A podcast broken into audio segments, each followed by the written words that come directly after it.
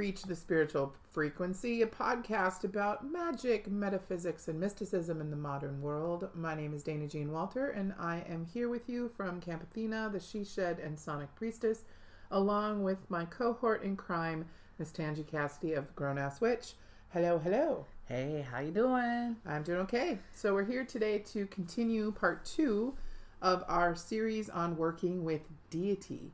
So we are very excited about what came out of us last week, and we're hoping what comes out this week is really awesome too. So, what are we working on today with this series?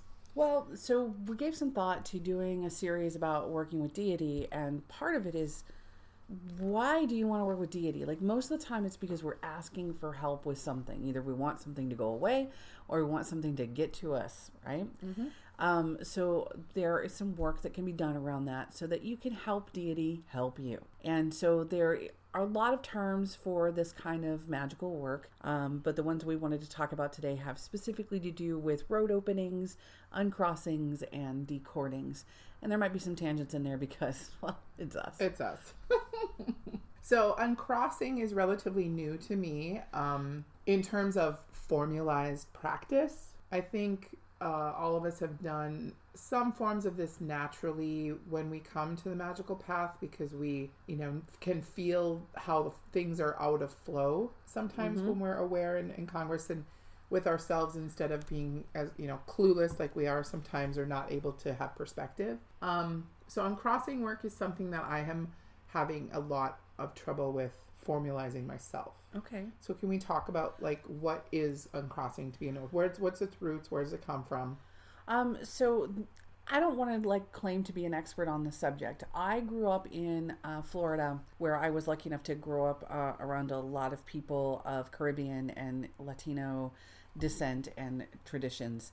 So this is something that I learned growing up where I grew up. Um, there, there's some crossover between um, root work, so conjure, hoodoo magic, and um, Santeria or brujeria work. There's some crossover there.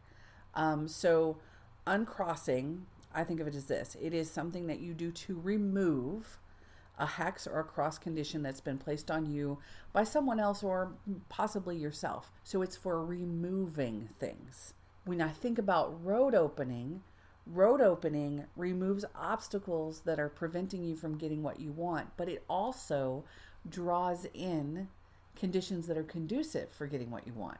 So there's both a repelling shit you don't want and attracting things you do want when you're doing a road opening. So that one for me has got a little more zing, but I like combining those things because sometimes the thing that's crossing you up is powerful, um, and sometimes the thing that you want needs a little extra food too. So they don't exist in isolation. Let's talk about the definition of being crossed, okay? So, like, I think it's really easy sometimes to get into the trap of saying that my life is not working, my magic is not working because it's someone else's fault. Somebody did some shit to me and threw some shit at me, and so therefore I can blame someone else for my shit not working. It's a really easy trap. I'm not saying that it's not a thing that people throw stuff at you because we're humans and people do, and a lot of times they do so unconsciously. Mm-hmm. So the frequencies get uh, crossed up and and interfere. It's kind of like a radio signal. If you have two radio signals that are broadcasting in an area, but one of them has a more powerful antenna, it will override and cross over and then when you try to listen to your like AM, this was happening to me last night. My AM station was so crossed up by whatever other frequencies that were that I it was it, I could not listen to it at all. I had to turn it off. Okay. And so I think in my perception of how you get crossed up, it's like that. It's like someone's either someone's frequency is overpowering yours or you have yourself, because this is also a condition, mm-hmm. you have gotten in your own way to such a degree that you have completely twisted your shit up and it is not flowing.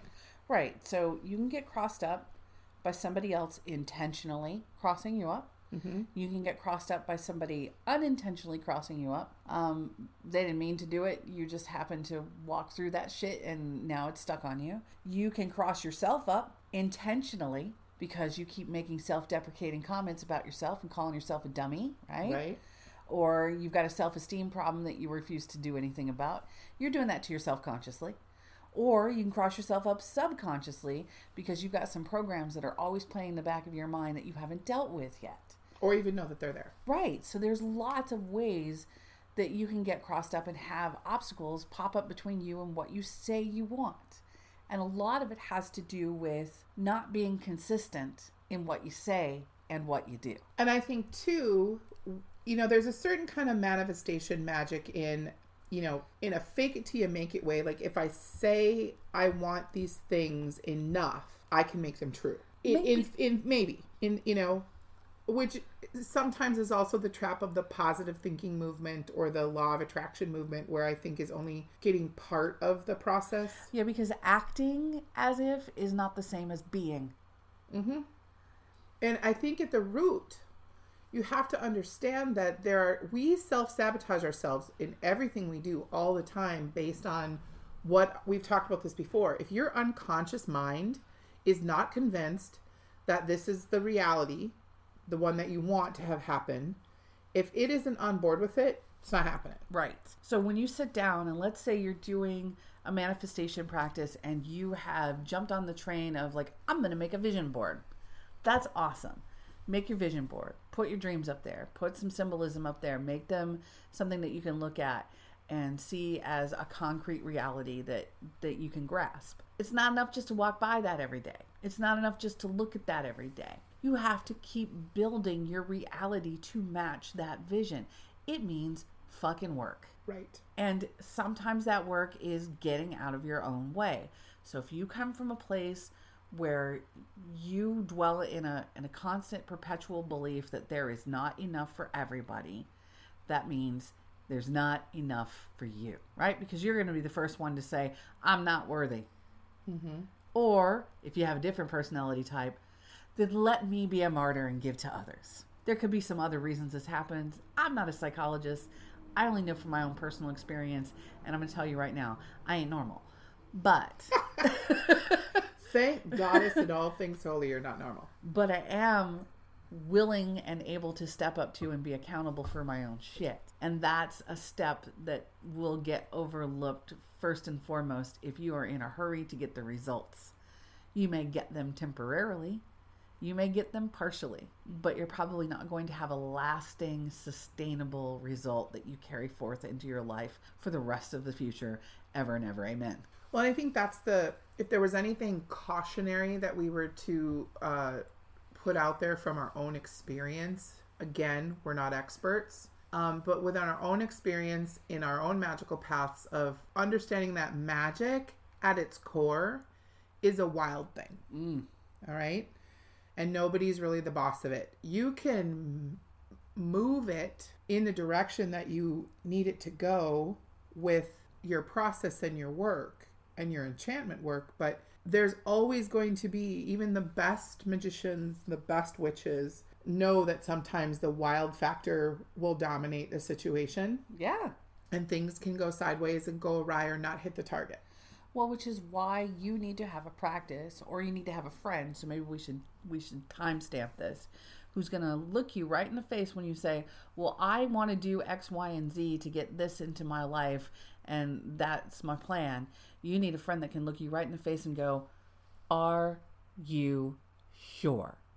Mm-hmm. Because "Are you sure?" means more than "Do you want it?" It means "Are you sure you can deal with the consequences?" That are going to fall out from this? Are you sure you have the energy to do this? Are you sure you have the discipline to do this? Are you sure you're willing to make the sacrifices that are going to be required to do this? Are you sure you're going to be able to ride the wild donkey of chaos that's going to come crashing through your life when you ask for this? Are you sure? That's the question you should answer before you do a fucking thing Right. it's important. I'm not saying that bad things are always going to happen, but unexpected things tend to be the norm. Well, and learning, just like in sword fighting, you can plan all the moves and you can know all the moves, but you still don't know what's going to happen. You just have a palette of options to apply in a sequence that makes the most sense to stay alive and then to get an advantage on your opponent. magic is the same way. You can prepare and have everything, you know, mapped out to a degree, but you have to know when to pivot and how to mm-hmm. do so. And the last thing that, I mean, you can have all the plans in the world and have the perfect spell.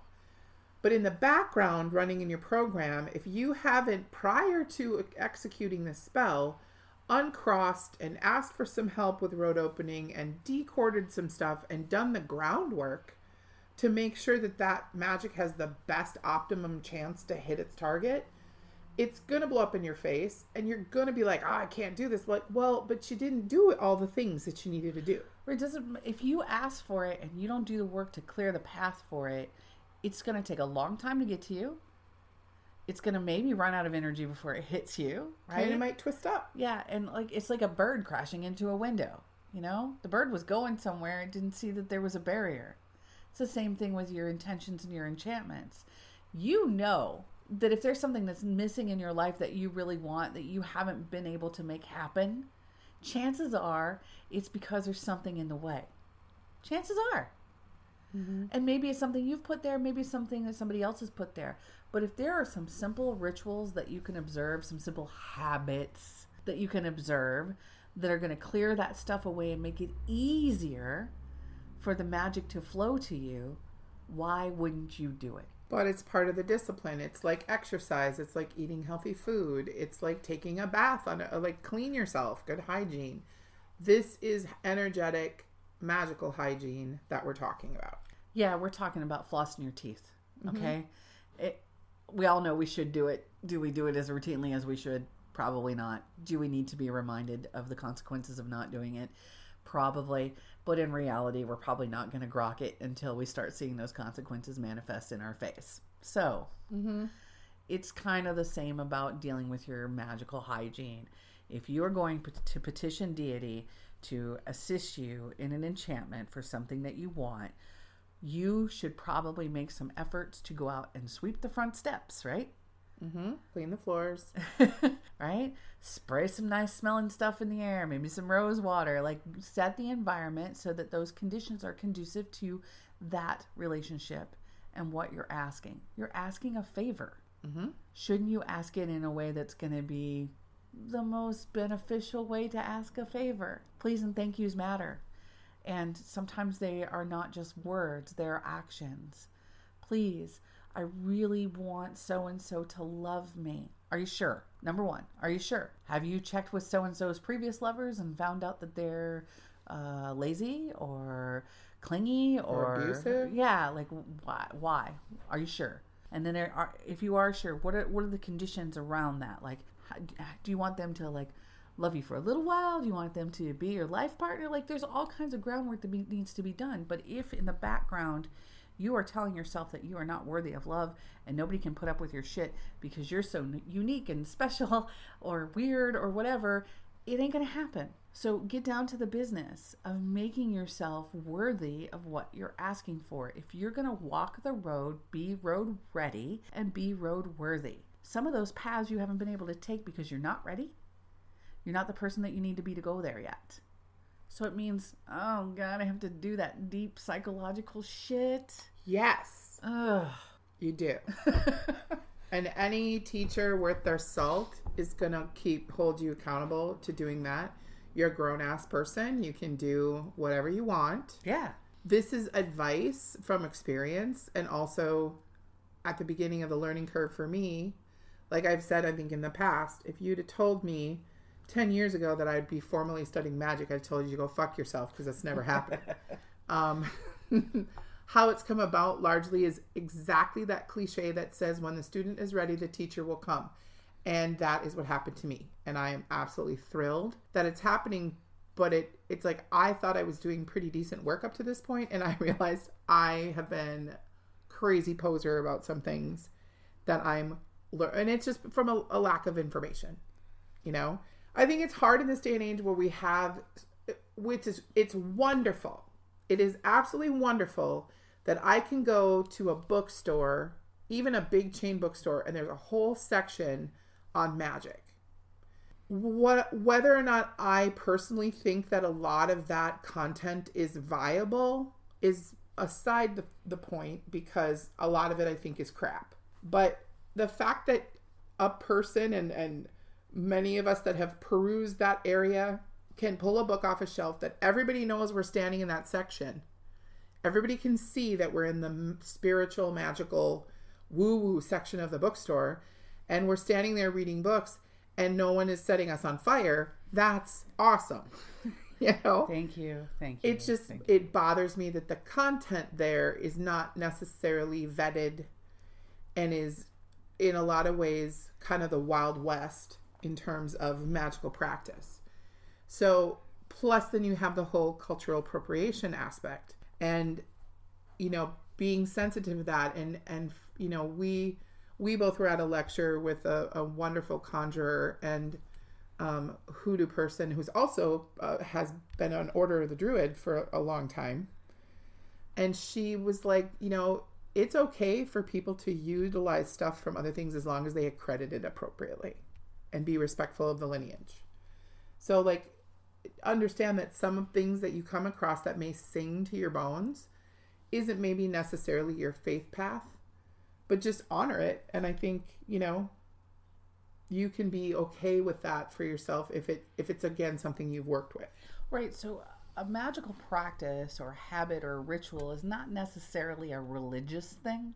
It's a it's a path.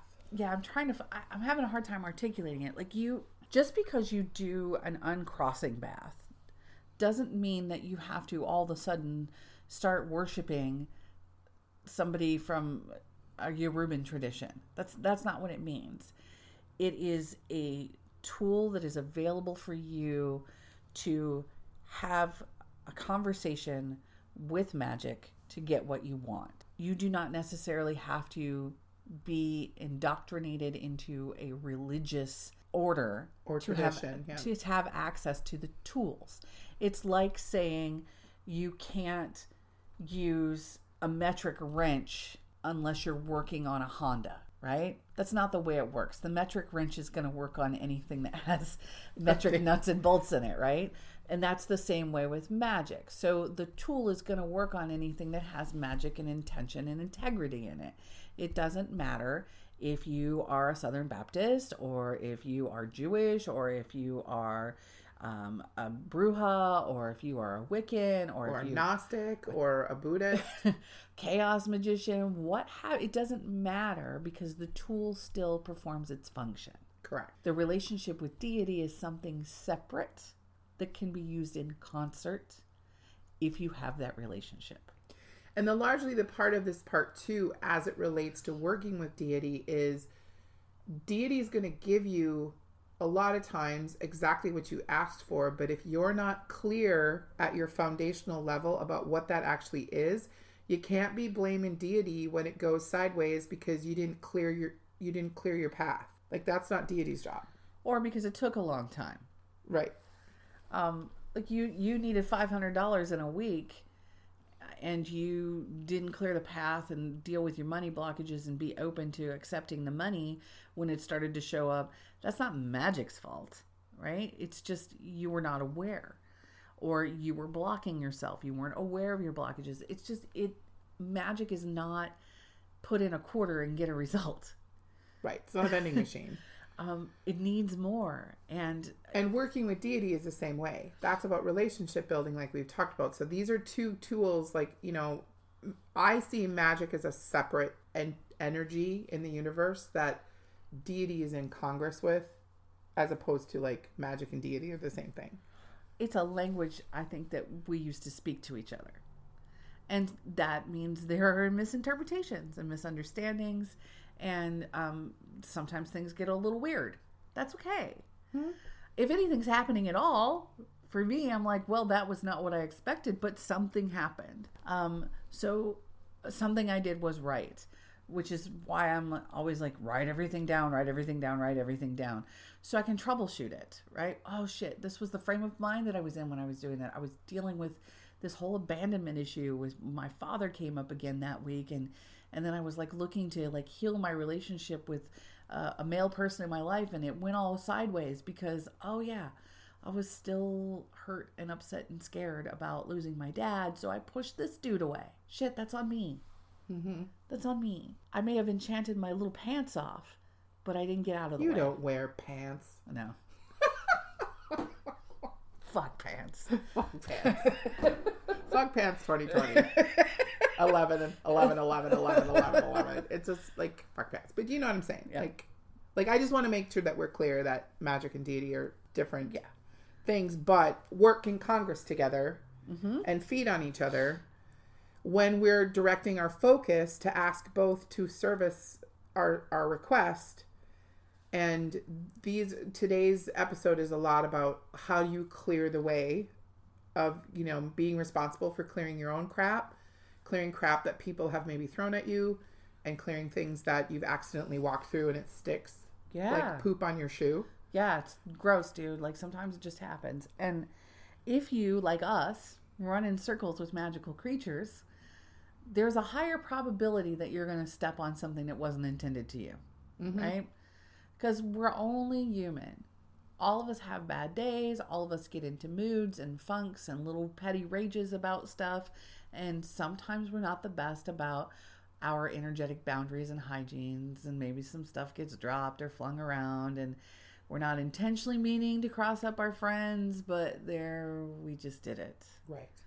And this isn't, yeah, and that's a really good point because it's not just about what gets flung at you, but also what you're flinging around. hmm Especially when they're in the middle of a pandemic and everyone's freaking out. so, Yeah, I think the anxiety quotient is off the chart sometimes. And I find that that is sort of counterintuitive when I'm trying to work with magic. I can't have anxiety be part of the picture for me um, because it undermines my belief. and I think it ra- it acts as an amplifier to things that are not uh, in everyone's best interest. But that's just me. Like you do what you guys do, that's totally fucking cool.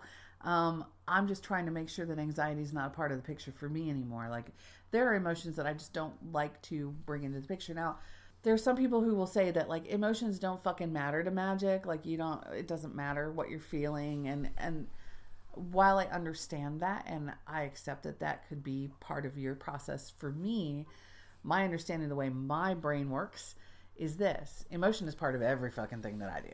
I can't get away from it. It is programmed into my subconscious. It has to do with my perspectives and my biases and my beliefs and my patterns. Like it's all based upon emotional reactions to stuff. So for me, separating emotion from magic is almost impossible. We'll just say it's improbable. So when I'm in a funk or I'm in a state where I'm down on myself or I'm down on humans or what have you, I try not to do the magic, right? Just because I know it's going to get really like snarled up and I'm going to get either unwanted stuff or I'm not going to get what I'm asking for. And then that's going to get frustrating because then I'm going to start the whole like, I suck and I'm not good at this and I don't have any magic in me and all this other garbage is going to start playing that I could have avoided by simply saying, you know what, I'm not in the place to do this right now.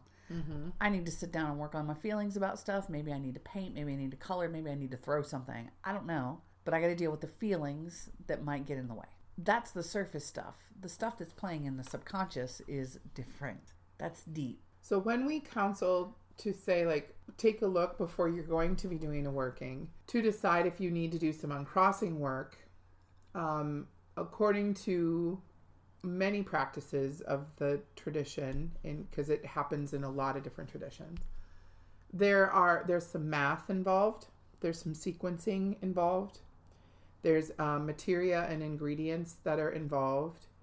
Um, so we're just going to highlight a few things. We're going to say a lot of stuff. We're going to link some, um, you know, stuff up that are easy for you to to follow and see how it sings in your bones. But let's talk about the process of uncrossing specifically. So what do we need? What it what are some ways to do an uncrossing? Okay, so an uncrossing practice, I'm going to try and stay away from the word ritual because to me that implies religion, right? An uncrossing practice can be an uncrossing bath, uh, can be an uncrossing candle, can be an uncrossing perfume or cologne that you wear on your person, can be a full out casting a circle and calling upon the elements and deity to help you remove stuff. It depends on how far you want to go and what you want to do. How much time do you have? Generally, They work better if you do them over a period of days. One shot is probably not enough. It's just like if you're spraying for ants, right? You're going to spray ant spray one time on one ant and that's going to take care of your problem? Nope. No, right? So be prepared to do it a number of days. And that may mean that you want to prepare enough bulk materials for your potion or your lotion or or what have you to get you through a period of 3 7 9 14 30 days right? Depending on how big that obstacle is and how persistent it's been. You have to be the judge. You know how big the energy is that you're dealing with. Nobody can tell you that. Not for real. Not for you. Like you know what the impact is on you. Like you can go to somebody who's sensitive and they can say like oh i feel like there's a major obstacle about you and money what does that mean? What does major mean to them? Does it mean the same thing that means to you? No. But you know how big that obstacle is to you. Like, you know how persistent it is. So if it's a small thing, like, yeah, money comes and money goes, maybe that's like a three day working. But if it's a big thing, like, there is never enough and there's not enough for everybody and I'm never going to get what I need, that's big. You might need to work that for a month. You might need to work that for three months. However long it takes for you to let go of that belief. It's not enough just to pour some water over your body and ask the spirits to help you uncross that condition. You have got to say, I need to uncross this belief that there's not enough money. Or I need to uncross this belief that money is the most important thing in life. Whatever that is. And then you got to do the work. So it's not it's not just a practice of pouring some water and herbs over your head. It's a practice of calling your consciousness to the problem, calling your magic to the problem, and then being willing and able to do the work that's going to come as a result. If you think you're going to pour some uncrossing bath over your head for 30 days working on a money block and you're not going to have some shit about money come up during that time, you are mistaken. Sometimes the antithesis to what you're doing is the medicine. Mm-hmm. So, uncrossing will help remove those cross conditions for you if they're conditions that have been placed on you by another or placed on you by yourself. It will remove them if you do the work. That makes the path clear. It doesn't make the path easy, but it makes the path clear for the magic to flow to you. What's some shit you can use? Well, as always, so if you're going to do the bath aspect, which means either soaking in it or pouring it over your head, it, it's what mm-hmm. whatever feels right for you. I cannot do the soaking part, so I have to do the pour over my head part and, and down my body. You know, so uh, s- sea salt, really good um, process. It help it because it's in the crystal kingdom. It is really good on cleansing and uh, crystallizing your intention, you know, or making it concrete, making it real in this reality because it's also part of an elemental aspect. It is earth. Um, lemon, Mm-hmm. super easy to acquire, whether that's fresh juice of lemon or even, you know, just a, you know, concentrated lemon. It just needs to be of the um, herb, uh, direct, or you know, direct materia as opposed to like an essential oil. Like you can use essential oils if you have to, but if you can do the fresh herbs or the or the foodstuffs, that's lemon, better. lemon, not lemon flavored. Okay, so Kool Aid's not going to get it. No, Lemon, but like I've used real lemon. but that's real lemon. but it's yeah, it's concentrated real lemon. So, because sometimes you just you know we're here in Minnesota and you can't always get citrus in the middle of February.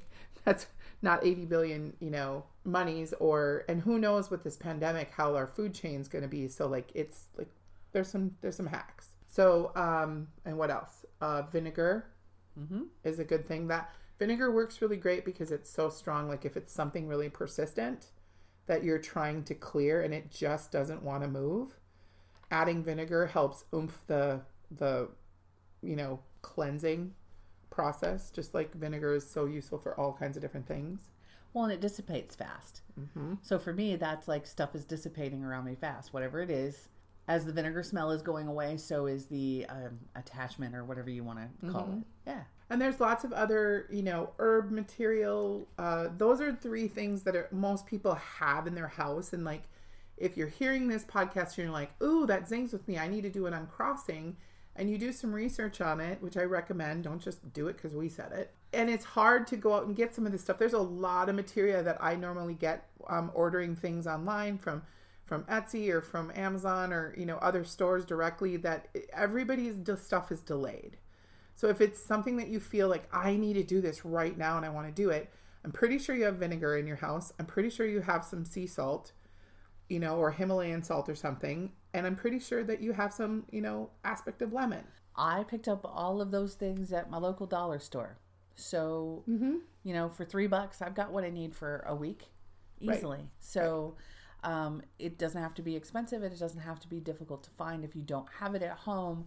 Um, I am sort of like cruising around at retailers that carry food stuff that maybe most people don't go to to minimize my contact right now. And the, my local dollar store has been sort of a godsend for helping me stock up on magical ephemera that I need to do my work.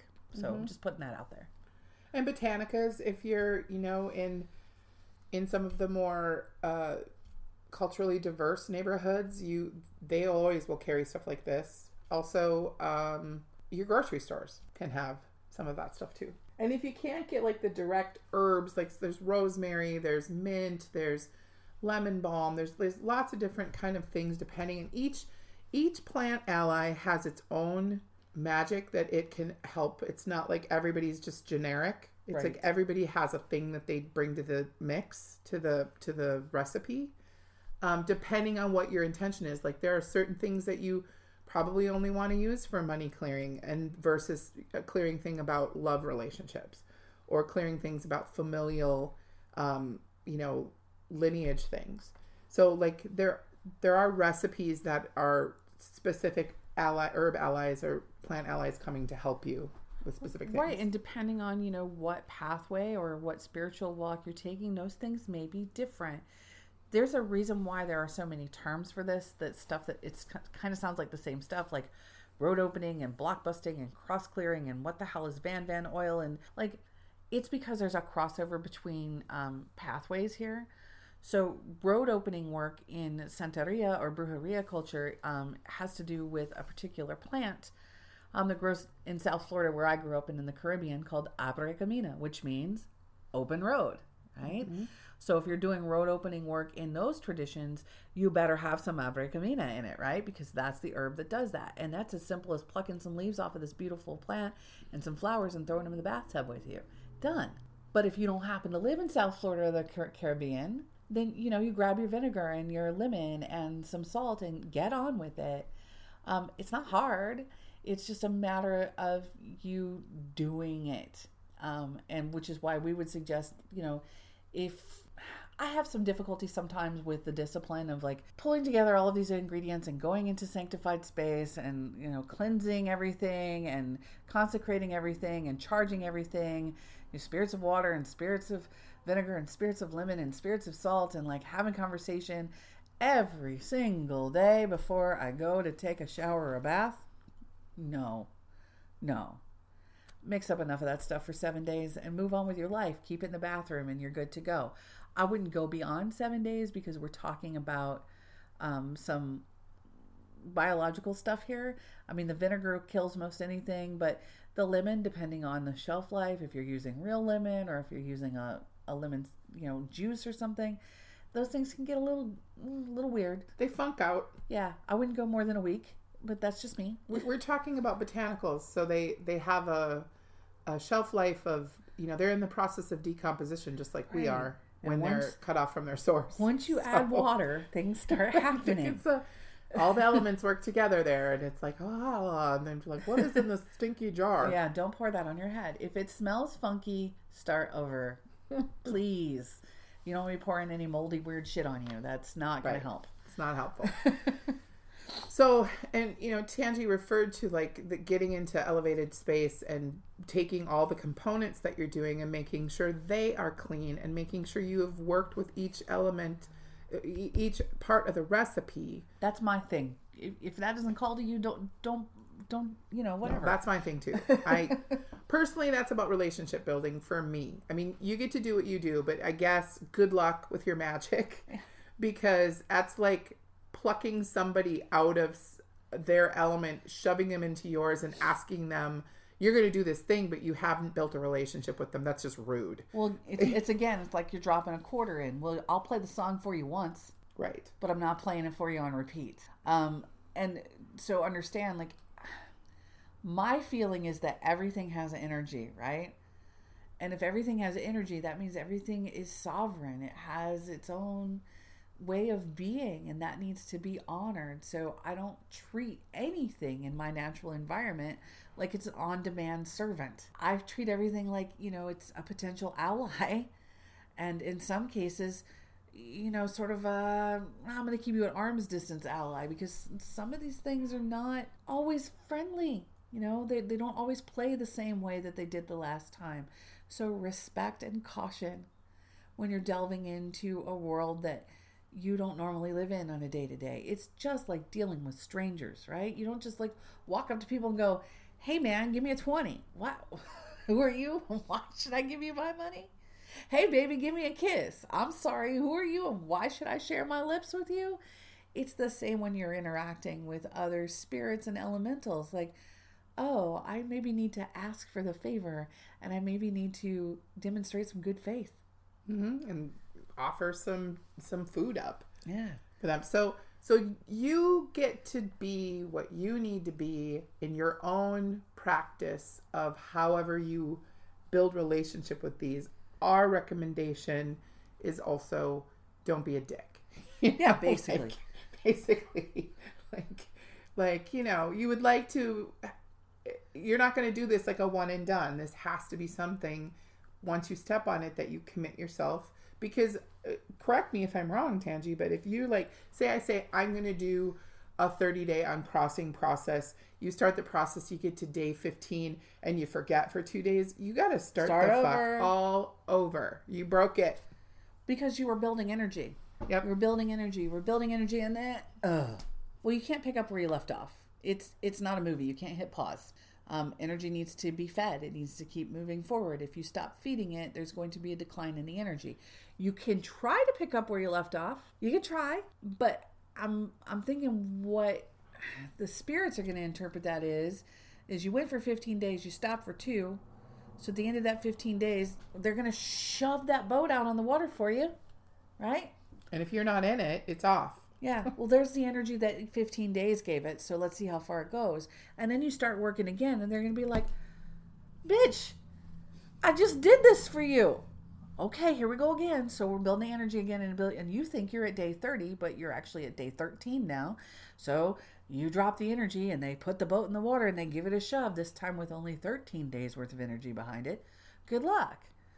Um, so it's just being mindful of sort of the the dynamic there, that energy flow, the energy building. Like if you're gonna get up and you're gonna wild out and you're gonna dance to your favorite song, you're not stopping in the middle, are you?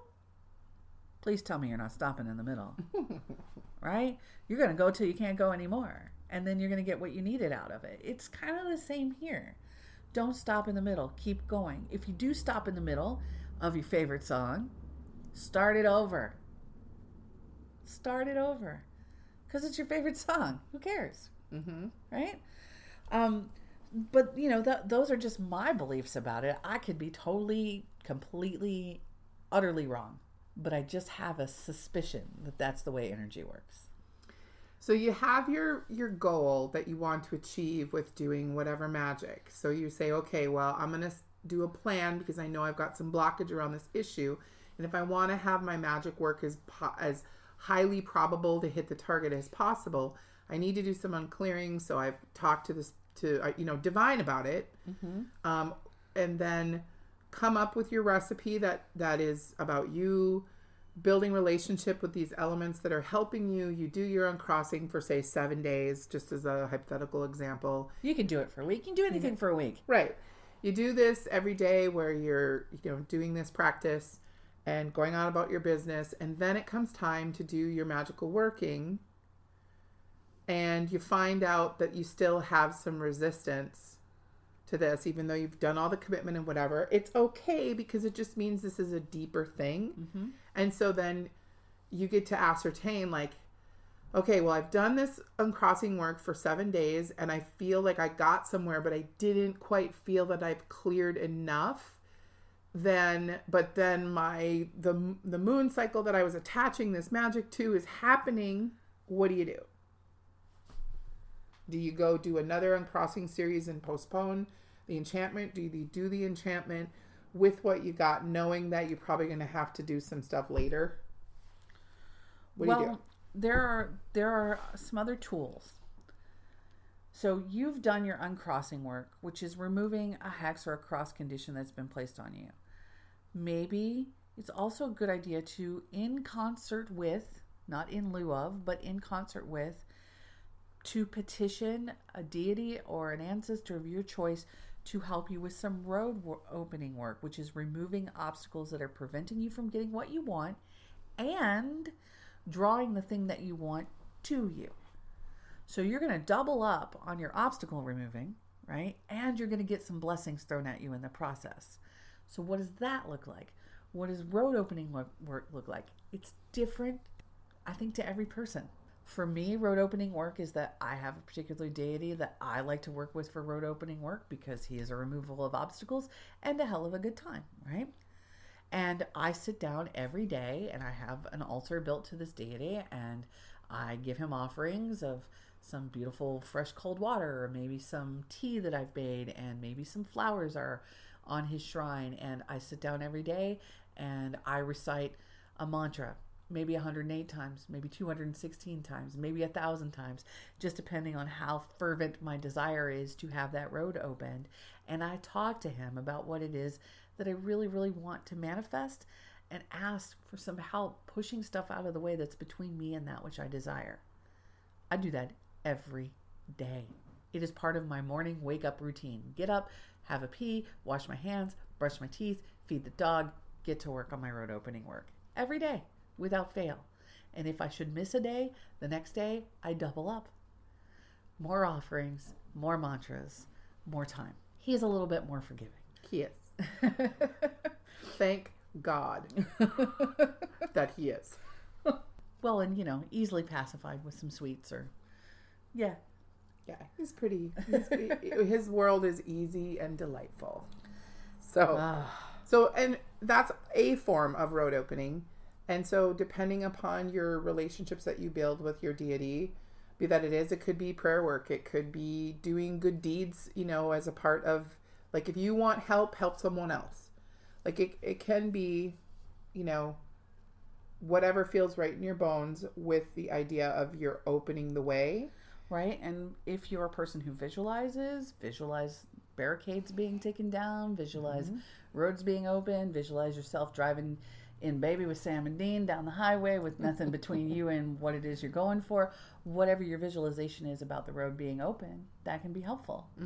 One of the things I also do a lot, um, I try to do this at least every quarter of the year with the season shift um, as a maintenance practice, and then I do it more in between those four times if I feel it's necessary. And that is, I think, in my opinion, would be really great as the first thing you did before you started doing road opening, and here's why.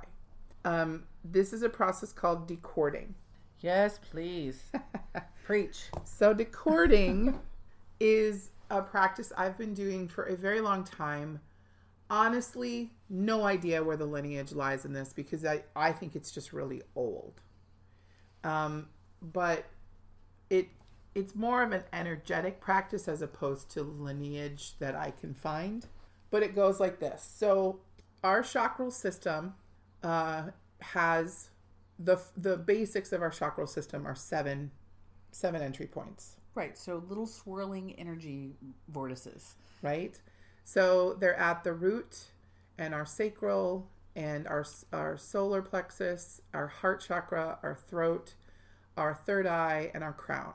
Okay, those are the seven that we're the most familiar about. There's more, Oh, yeah. but we're not going to go. That's like crazy sacred geometry, you know. as above, so Right. below, as with So the chakra system, you know, has been illuminated through Eastern practices of, you know, things like Chinese medicine and Qigong and the meridians, they call them in that and Shiatsu. But in the Hindu practices, the that's where a lot of the chakral system comes from. And that's thousands and thousands and thousands of years of information. So, what I do, my like super stripped down uh, layman's explanation of this for most people, because most people don't want to do that work. They don't want to do the work of studying what that stuff is, and that's fine for because uh, usually it opens them up. This is a I, I consider myself a gateway person. like I'm the gateway drug of of these. Hey, look at this over here. It's really cool.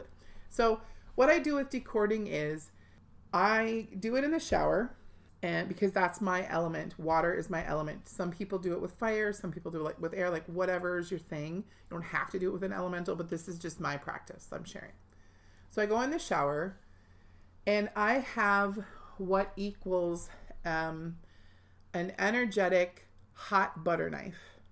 And i will going along my chakra system front and back and basically in all dimensions i do this as a multi-dimensional creature because a lot of times i really believe our oversoul has connections to people and experiences specifically that still linger and can mm-hmm. reattach themselves so the cords it's like this if you know how the vacuum cleaner that when you were young had the retractable cord and so the cord goes out and you go throughout the whole house and then you need to like put the vacuum cleaner away and you have to give a tug on the cord for it to like spoop and go right back into the machine and then you put it in the closet.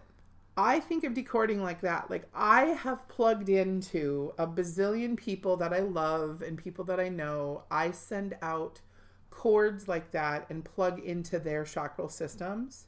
Sometimes in balance, sometimes not in balance. And so, what I need to do in this decording is I need to retract back from places I've sent them all of the different cords that I have coming from my person out to other people. And then um, they've also plugged into me. So the hot butter knife, after I've retracted all my stuff and basically returned all of my energy to myself, then I see what's attached to me that is not mine. Mm-hmm. And so then I will take this butter knife that's hot and instead of like like taking a blowtorch and being like fuck off get away from me. Like that's not what all these cords are about. Some of them maybe. Some of them are maybe yeah. um but some of them you've allowed permission to. But just in this moment of reset i um let me back up. I first create a hard boundary soap bubble around my entire um 20 acres that we've talked about. That's my space.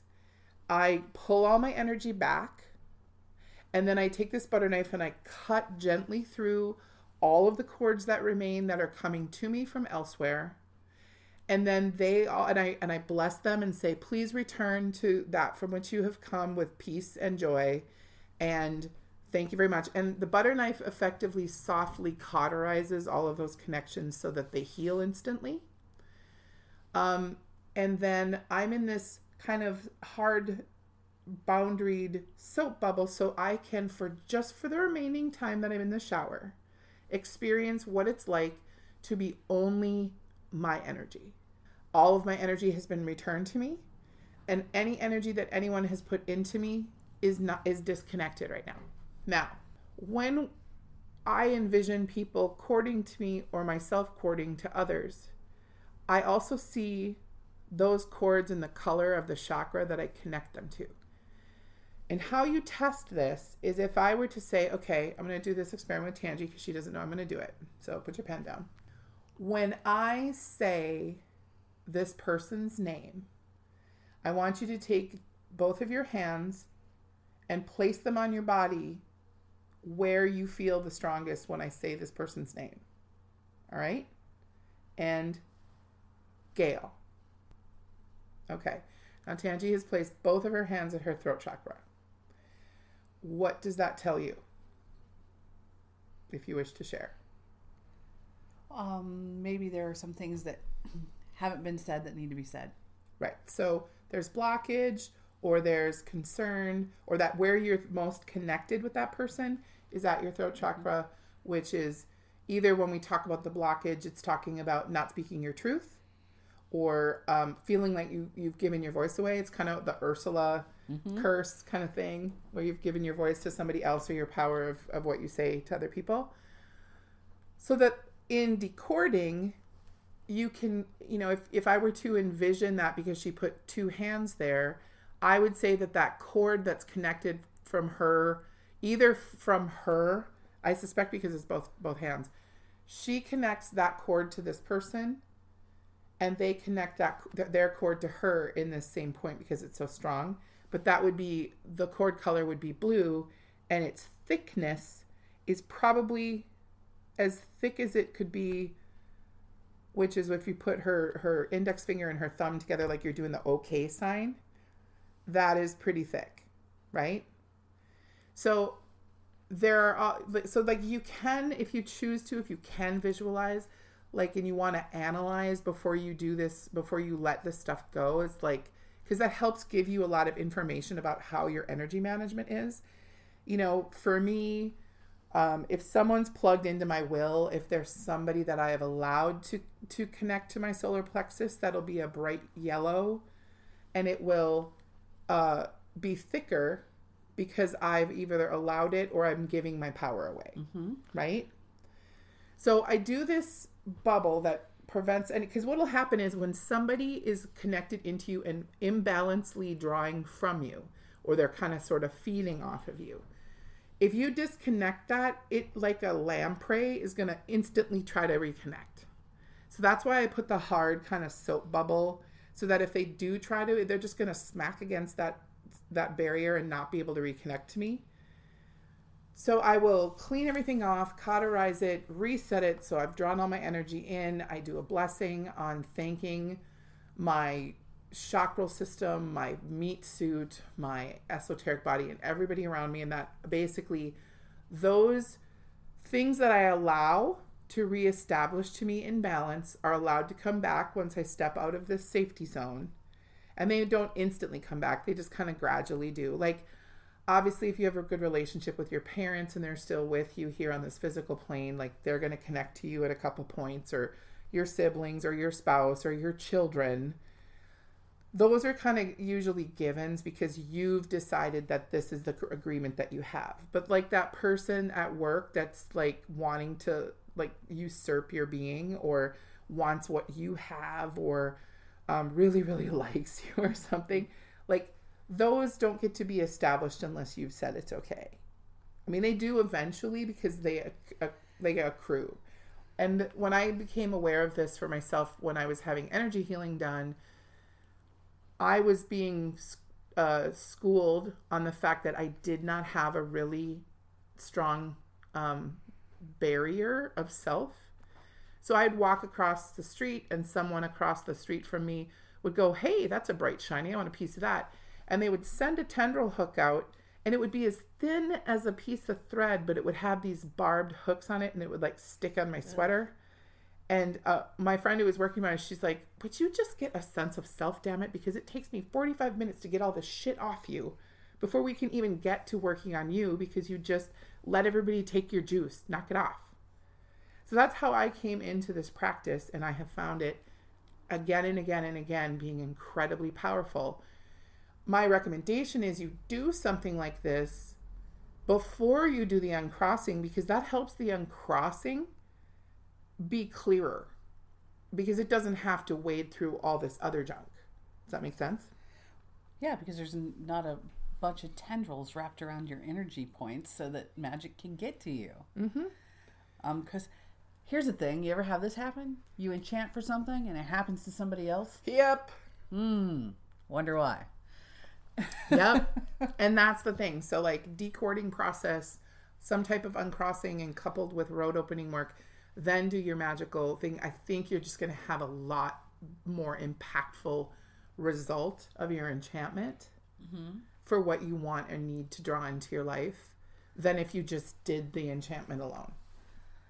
Well, and there's again, there's multiple ways to decord, right? Mm-hmm. This is super effective. Um, I'm not a strong visualizer, so it's not super effective for me. I need more concrete things.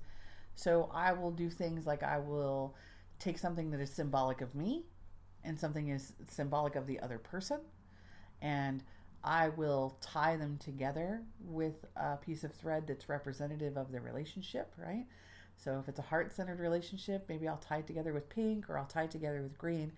My thing is, I always try and put, um, wrap it around us eight times because for me, that's the number of karma, right? Because if you think about eight, turn it on its side, it's infinity. infinity, goes around, goes around. It's a circle. It's a frequency. Um, and then I will um, go ahead and I will cut that cord between us because I need a physical representation because my brain doesn't do visualization Right, so good. Which is a perfect example of how to do that if you're a mind blind. Yeah. So sometimes you just have to like work it in a way that makes sense with the way that your brain works. No one way is the only way, and no one way is the way. So um, lots of ways to go there, but it's important to recognize that when we interact with other people, we are giving them permission to attach to us energetically. Sometimes we forget that. So if you're waiting in line at the local drugstore to get something and the person in front of you is being particularly nasty and impatient and complaining and oh woe is me about the lines and I'm never shopping here again and you are the kind of person I don't know anybody like this. you are the kind of person who feels inclined to say, you know what, um, we're all waiting, and it would be a hell of a lot more pleasant for everybody if you would just keep that internal monologue internal. By opening your mouth and interacting with that person, you have taken on some of that energy that you were just saying you didn't appreciate. How are you protecting yourself from that? Mhm. You can go home and you can do a cleansing bath and decord from that energy at the end of the day. And for me, cleansing bath for decording, pretty simple. I want something that dissolves in water. What dissolves in water? Salt. Easy peasy lemon squeezy. Um, I'm also inclined to like go home and um, have like a container of raw, like kind of bigger sea salt chunks that I got from um, a local ethnic grocery store. And I have a big dish of those. And I'm inclined when I've had a day where I just feel like I have been surrounded by a bunch of ugh, I will scrub the bottom of my feet with those salt crystals to get all that stuff off of myself Mm-hmm. before I will walk into my house the rest of the way, which is helpful. If everybody in my house had that energetic hygiene, oh, It what a would be temple! lovely. Alas. you can lead from the front. That's all you can do. So so here these are some tools in terms of like underneath our, you know, part 2 again of this working with deity like there is you know it's an aspect of clean your room before you invite somebody over to like be in congress with you in an intimate way. Um so it you know these are just some suggestions about how to go about becoming aware if you aren't already of the extra things that that are necessary that are just logical. Right. So if you're going to invite deity over, you're probably going to go out and sweep the front steps. You're probably going to make sure there aren't cobwebs around the front door and in the hallway. You're probably going to put away all those shoes that have been piling up there and all the coats that have been hanging up in the hall. You're gonna scrub your toilet. yeah, maybe You're you're gonna clean your sink. um, clean all the extra stuff that's been cluttering up your sofa and your coffee table, right? You're going to do all those things to make that space conducive to company because you are saying, I appreciate and respect you. I want you to be comfortable in my home, right? I don't want you to feel uncomfortable or at a sort of state of dis-ease because of my clutter and mess and bullshit. I'm going to put that away and I'm going to invite you into a place that is clean and clear so that we can have a conversation about the stuff that matters, right? That's step one. Step two is huh, you want to have a conversation from a place that is actually going to go somewhere. How many times have you been in a situation where someone has come to you with a problem and they've asked for your advice on the problem because you have some experience with that kind of problem? Maybe you've overcome that kind of adversity. Maybe you've managed to take a relationship that was similar and make it healthy, or maybe you've managed to leverage yourself out of it, or whatever. They've come to you and they've asked for your advice, right? So you sit down and you counsel them and you give them the best advice you can give them, like the best help that you can give them.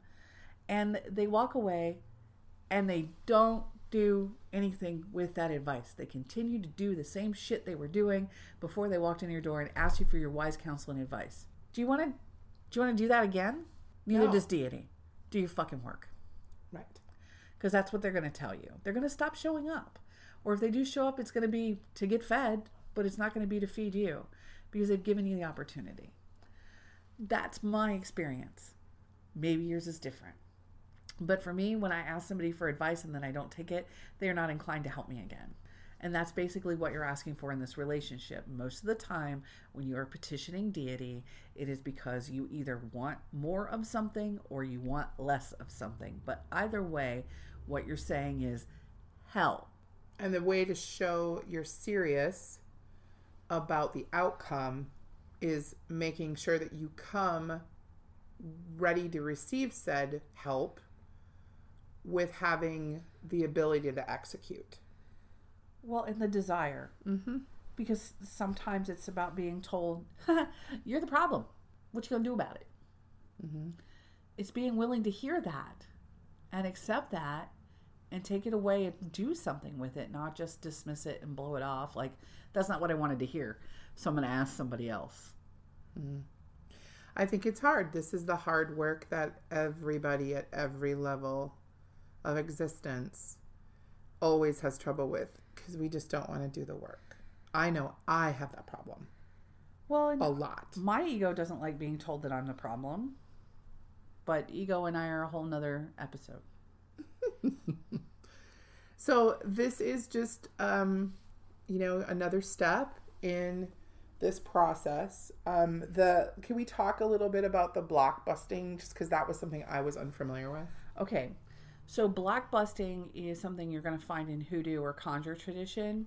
And a lot of times, if you look online at, say, luckymojo.com and you do Lucky Mojo plus block busting on a Google search, it's going to take you right to that page. You're going to see that the products, the little symbols and images that are on the products, whether it's an oil, a wash, a sachet powder, are sticks of dynamite. That tells you something, right? Mm-hmm. This is big. This is something that is ex- explosive. This is something that removes chronic obstacles. It blows them to smithereens. It does not care where the rubble falls. So, you do a blockbuster because you want to overcome your addiction to some sort of pharmaceutical. Be specific in how you ask for assistance in overcoming your addiction to a pharmaceutical. Blockbuster happens big and it happens fast. What's a big, fast thing that can help you stop doing the thing that you've been doing? You die. Yeah, you drop dead. Problem solved. And scene. My job here is done, says Spirit. I'm not saying magic can kill you, but I'm not saying that it won't either. So be specific. Blockbusting stuff is about removing chronic obstacles right freaking now. We're blowing it up. There's a boulder in the road. We're getting the dynamite. We're blowing it up. You can place those charges as carefully as possible, but it's still difficult to control the energy of an explosion. Because magic is wild. Yes. And you're talking about a concentrated amount of energy in a small, small amount of space and time, and anything can happen. This is stuff that if you were dealing with trying to get out of abusive relationships, trying to get over um, addiction problems, trying to break patterns that you've had all of your life. Daddy issues, anyone? Oh, no. Um, this is good for that, but you have to be consistent and clear about what your intention is, and you have to be willing to clean up the rubble. And my recommendation, which you do not have to take because you are a grown ass person doing their own thing, but I can see where the leveraging of a blockbusting uh, practice would be because you have exhausted all the other avenues like road opening and decording and, and clearing and you know all the things all the tools just are not overcoming this particular blockage. So you have to make a choice to be like okay i'm going to take a crapshoot here. We've tried everything and we just got to work this. And then after that you would have to probably do more uncrossing and more clearing because you've got to pick up the rubble. Right because there's no telling what's going to be under that rock when you blow it up right? So there could be things that get unearthed that have been corked up with this that you had no idea were lingering under that rock, right? So I would say that for me, that's like the last recourse, also. I want to go the gentlest way possible before I get out the bazooka. So this leads me into the one of the things I was going to tell the story of from a previous podcast of how we got into this house. Oh yes. So I had never done road opening work before, and my teacher said a year ago, uh, this last August, so August of 2018, he said on August 1st, we're going to be doing a road opening work with this road opening deity. And um, I'd never worked with this deity before. And so he did some sigil work for us to all work, and we did it. It was a mass working. And the deal was we were going to come together on a phone bridge line. We were all going to be chanting this mantra together for 500 times. And that 500 times was going to be directing at our own thing that we wanted to enchant for to clear the road, whatever our, our topic was clearing the road for. Then we would take a short little pause and then we would do another 500 mantras to put in the pool of everybody that was working so that everybody had access to this. So we were first taking the first half specifically for us, and then the second half was being gifted to all of those participating so that we all had a kitty to pull from that energy collectively. And it was like 45 minutes of chanting at the speed of light because our teacher's just like like what? And we're trying to keep up and i've never i mean i've sung in you know and done you know chanting before in this in this uh, belief system but i had never done this dude my mala beads get hot i'm clicking them so fast I don't. I can't even click them. I don't even have mala beads to click. I'm like, I just kind of go in the zone and the thing. So I, we did this thing, and the the what I was asking for was, you know, I was not happy with with uh, my life at the moment, and I needed some clearing of the way so that things could flow to me that helped me kind of whatever. I was not very specific. I was just kind of, you know, like let's just make things happier, easy, and delightful. So that was the first. Four days later, I open my bathroom door, which I keep closed because the cat likes to go in the shower and sing, and it drives me crazy. so I would keep the door closed, and I came and opened the door, and there was this horrible foul smell in my bathroom. Mm-hmm. And then I turned on the light, and in my sink looked like a tea leaf reading. Like it, there was no fluid or anything in my sink, but there was. I had just cleaned my bathroom the day before, and I was so happy because I hadn't cleaned it for, for a while, like down to the like grout and everything, and washing the big huge mirrors and everything, and everything was just clean. So I was super excited, and I didn't even get to enjoy it for a Goddess in Blood day. And I look in my sink, and it has got these black streaks of weird, and I'm like, is and it was all streaked like there had obviously been fluid in my sink, but then it drained away. But it, I went to touch it, and it was bone dry. It was so weird because I. It's not like I'd I hadn't been in my bathroom yet, but it was weird. So then I went away and came back later in the day and thankfully opened my door again and then saw my entire sink was filled with this fluid that had a rainbow aura on top because it was like full of some kind of oil and whatever. So what was determined was that the sewage was backing up into my sink in my bathroom from somewhere else in the building. And this is a relatively new refurbed building. So there was really no reason for it. So I called the emergency number, took them forever to get back to me. I was up all night waiting for them to call. I was super, super mad. And then they, the my normal maintenance guy, like contacted me. He's like, "Oh my gosh, I'm so sorry. I'll get a plumber over there right away." So then this Tangee was over this day. So the, the magical plumber shows up, fixes everything, what have you, and then we have this amazing conversation. That's a whole nother story, a whole, whole nother show. Story but um so it was it was like totally great he goes away everything's fine but but then two days later my current roommate who was my neighbor and i went to go resign from doing a thing that we just were not i was got i got clear with the road opening because one of my petitions was i'm not sure what to do i don't feel right about this so we both resigned which then leaded to by the 24th of august we were served eviction notices stating that we had broken the tenants of our lease because we made the complex look bad because of a thing we had done, which was total bullshit. But we literally got removed out of our home. I'd lived in this building for a decade, and we had to then go out and try to find a place to live, which we couldn't afford by ourselves, which then led us literally the next week to this house.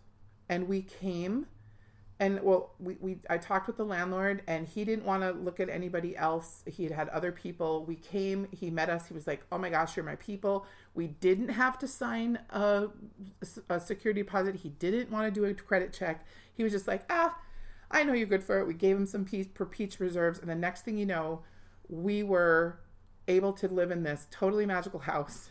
And all of this transpired in less than 30 days from this road opening.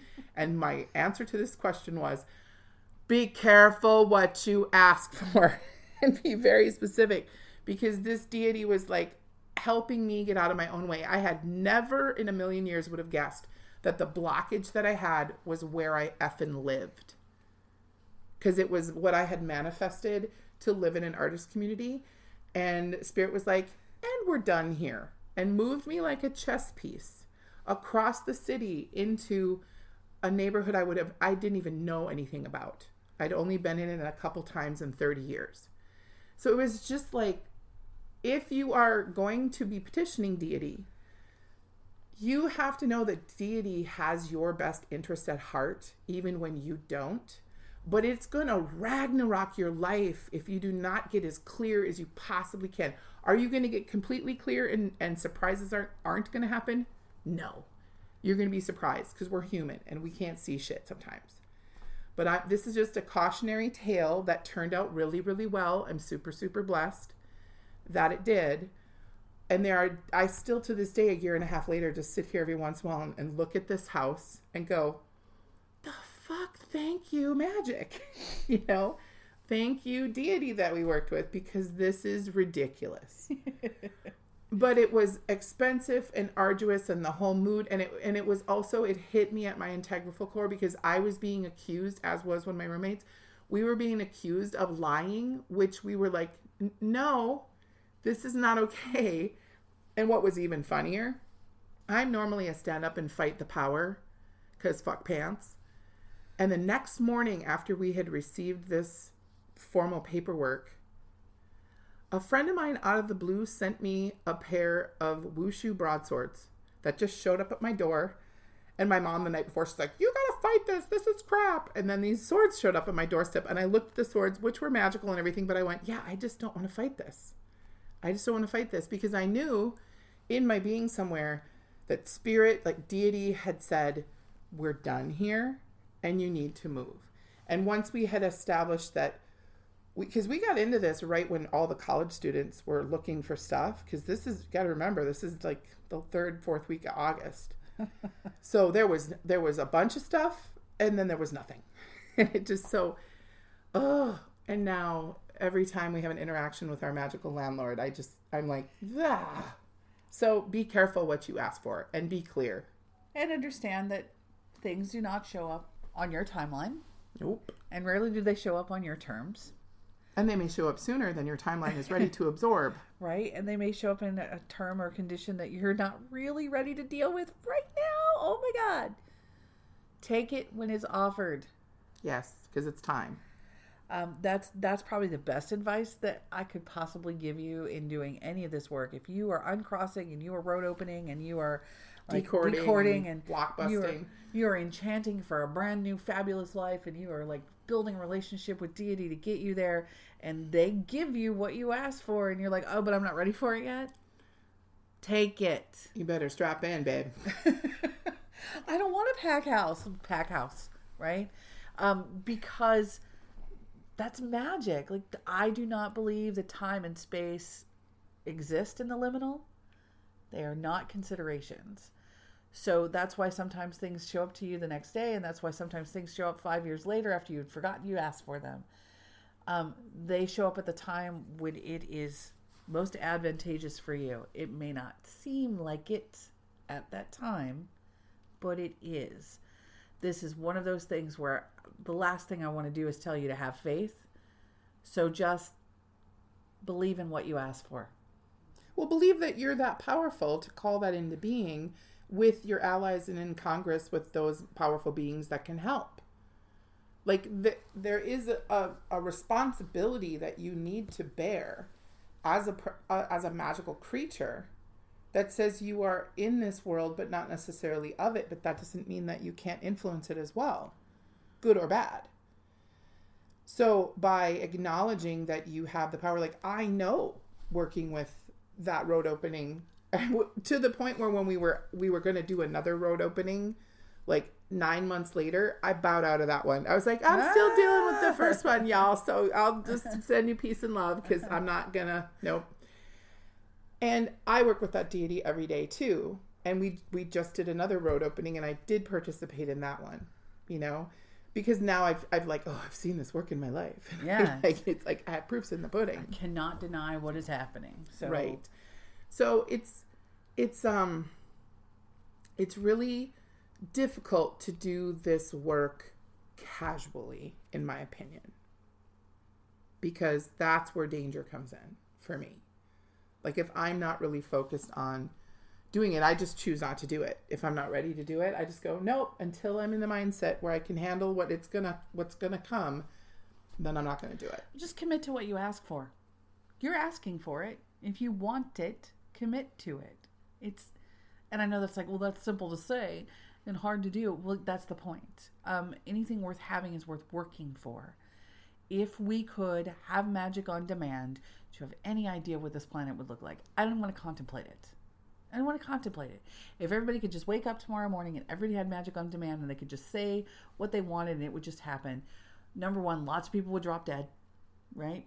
And and lots of people would abuse power yeah, it's just we have to work for it because I think as a species we're kind of impulsive, and I think magic kind of slows things down for us and says, "Look, I'll give you what you want, but I gotta know you want it. I gotta know." I gotta know that you want me. I am the magic. Do you want me? Come get me. It's it's a courtship. It's a romance. It's a discovery, right? But at the end of the day, it's you committing to yourself. And I know for me and my relationships with deity, they are very intimate. It is like if you've ever read Rumi poetry aloud, that whole experience and expression of Rumi speaking to the universe can be in, interpreted like a lot of people when they're courting people will throw Rumi poetry at somebody and be like, "Oh, this is how I feel about you," and I'm like, "That's awesome." Except I really truly believe Rumi was speaking to spirit as the beloved. That to me is very clear in my interpretation and so it is an intimate relationship and and thus you know we as humans do not do intimate relationships on this planet very well in my observation um but when you look at something like the mar- the marble statues of Saint Teresa in her throes of ecstasy as she's you know having relation in her head with spirit with God with Jesus it's rapturous. You know it's very intense. And I think a lot of times people in in and this is because I've done over 1100 weddings in some way shape or form and I, I, I have lots of statistics about how people don't stay together because it's hard work. And um, we kind of live in this discardable throwaway community where even our vows are you know throw we can throw them in the trash if we want to. And i know that that relationship building with deity for me is once they once you've brought them in you can have congress like they're every day like we talked about last week like there are times that energies come and go from you but they're always with you. Like once you've mm-hmm. done that work, they don't ever abandon you, really. But they just maybe lessen their influence on you, or Right. your your congress with them, you know, wanes and becomes like, oh my gosh, I haven't seen you in forever. How you doing? You know, everything good with the kids? Okay, great. You know, see them at the annual Christmas party. But there are those relationships that I have with with energies that will never fade from my life but that's because they're intimate you know i have luckily not met one that was crash and burn crazy Yeah, I'm pretty sure that the new relationship that I brewed on Beltane is going to be longer than the year and the day that we initially talked about. Mm-hmm. I'm sure of that already. What day was it? It's May 7th. It's been six days. I'm sure already that that relationship is not going anywhere. That this is this is a long haul thing, Mm-hmm. and I'm ecstatic about it. I'm delighted by it. So I'm willing to feed that every day, and Do the work that's required. because it's our relationship, Mm-hmm. I got to show up in ways that are meaningful to me, in ways that I can see, feel, taste, hear, and understand as a human. And deity will show up for me in ways that it can see, feel, taste, and understand as an energetic body. And the way that we talk to each other is magic. Right. And so that is our kind of really brief snapshot into some practices that can help you in building that working relationship with deity to make sure you're getting out of your way, to make sure that you're clear to ask for help from the spirit realm of plant allies and the crystal kingdom and the earth and all like work with whatever elementals that are in your world um ba- on whatever your path is. They are eternal and they're here to help if we ask them to. And um you know all of that leads up to you know the, the third part which we'll be talking about next week is now that you've petitioned this energy and you've you've cleared yourself and cleared the way and brought the road opening through and and moved the obstacles for that connection to work then what how do you set up housekeeping with your deity Right. Because So- this relationship is serious. mm-hmm. Somebody needs a key. right That's that's where you are. and they might leave their toothbrush in the Mm-hmm. other bathroom. Um, so next week's uh, final part three of this series, working with deity, will be about things like altar building and spirit houses and places that you wish to have your relationship with that those energies rest and or inhabit in a revered place in your in your home. Right. And this is your chance. Like, go crazy, creative, arts and crafts time. Um, this is a, a place that like you're creating for something that's beloved of you. So really go the distance. Right? This is your place. It should be somewhere where you go and you feel joy or you feel peace or you feel just absolutely jazzed to be sitting down and talking with that energy, right? So it doesn't have to be whatever religion or or anything else told you that it needed to be when you were growing up. It doesn't have to be what you see pictures of of shrines in this place or that place. It needs to be whatever the shrine is in your being brought manifest into this reality. Yep, and that there can be a, a congress, a summit there. So that's what we're going to talk about next week.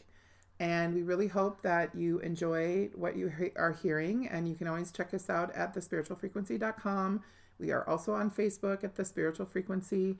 You can reach us to give us your feedback at spiritualfrequencyhosts at gmail.com. And you can also follow us on the links that we have listed in our notes um, with Kamp Athena, Sidhe Shed, Sonic Priestess, The Grown Ass Witch. Um, we are always super excited to come blather our opinions in the ether to you and hope that uh, you can find at least one little kernel of something that's helpful for, for you. And be sure to check out the back uh, episodes. This is episode 14. 14. Van four. So we're very excited. And we really hope that um, you'll tune in next week for part three, right? Anything else? other than thank you so much, we're blessed to have you in our lives, and we cannot wait to reconnect with you next week on the spiritual frequency.